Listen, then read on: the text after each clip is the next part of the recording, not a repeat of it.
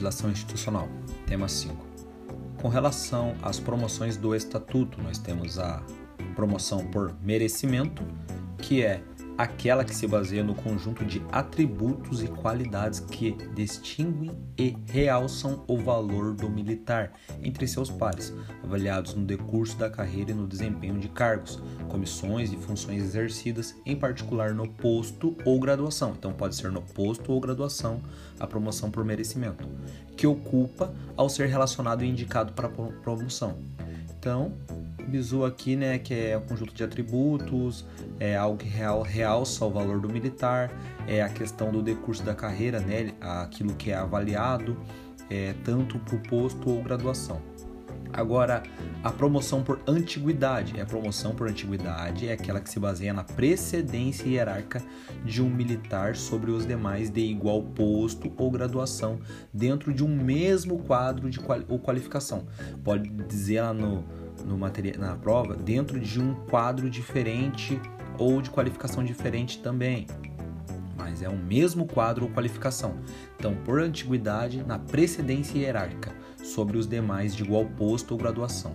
Já bravura, por bravura é aquela que resulta de ato ou atos não comuns, é não comuns de coragem e audácia, que ultrapassando aos limites normais do cumprimento do dever, representam feitos indispensáveis ou úteis ao serviço operacional pelos resultados alcançados ou pelo exemplo positivo deles emanados.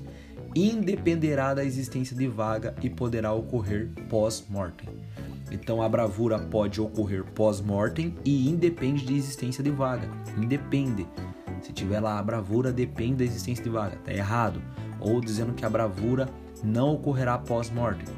Errado também.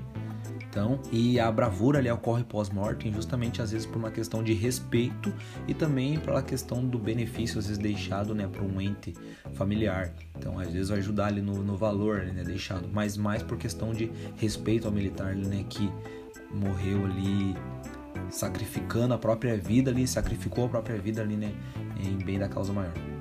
Então, bravura é basicamente isso atos não comuns de coragem e audácia que ultrapassam os limites normais. Agora o pós-mortem, né? Mas antes falando aqui a respeito das promoções por merecimento e antiguidade poderão ocorrer pós-mortem. Então essas duas, merecimento e antiguidade, pode ocorrer pós-mortem desde que o militar falecido já tenha sido incluso no quadro e de acesso e com indicação definitiva para a promoção, não efetiva por motivo de óbito. Então, o militar ele já estava incluso nos quadros de acesso e com indicação definitiva, porém ele acabou falecendo. Aí ele pode acabar sendo promovido por merecimento ou antiguidade, mesmo que pós-mortem. Então, a pós-mortem em si ela ocorre no ato de bravura, mas pode ocorrer também no de merecimento e antiguidade quando o militar já estava no quadro de acesso e acabou falecendo. Então poderá ocorrer também a promoção pós-mortem e reconhecimento e homenagem ao militar que tiver falecido em decorrência de ferimento que tenha a sua causa e efeito relacionada. Pode colocar aí no material dizendo relacionada ou não, tá errado?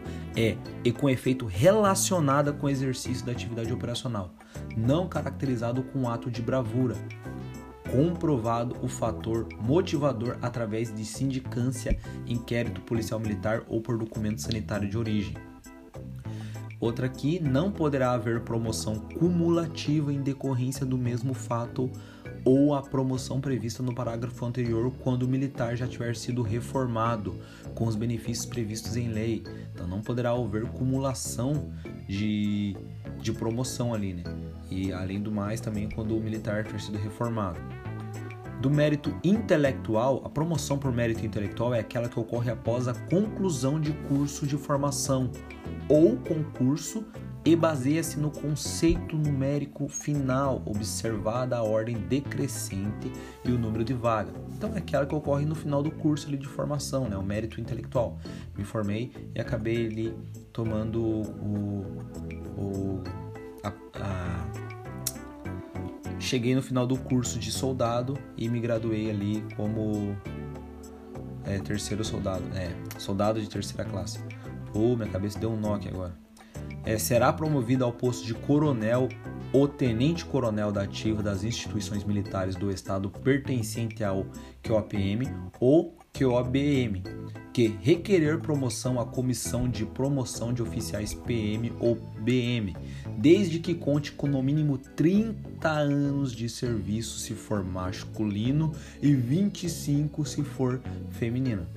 Então, é, prescindindo-se né, de vagas e não sendo exigida outras condições e requisitos previstos na legislação em vigor, com exceção de ter cumprido o intercídio previsto para a referida promoção. Então ali, né, o tenente coronel da ativa que quer, né, ser promovido ao posto de coronel, é, seja da polícia militar ou do bombeiro militar, tem que requerer a promoção à comissão de promoções de oficiais, desde que conte com 30 anos, se for masculino, se for 25 anos, se for feminino de integral ali serviço, né? Agora, a respeito do militar estadual promovido com base no inciso 6 desse artigo, passará automaticamente para a reserva remunerada na data de sua promoção. O sexto fala a respeito de que não poderá haver é, promoção cumulativa em decorrência do mesmo fato ou a promoção prevista anterior quando o militar já tiver sido reformado com os benefícios previstos em lei.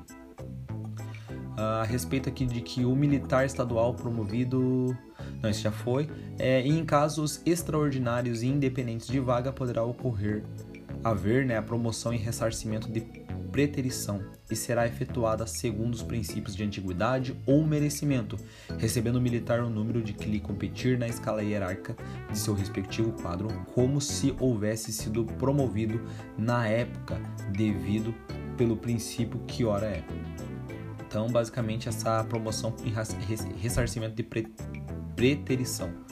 Nos casos extraordinários e independentemente de vaga, isso vai acontecer.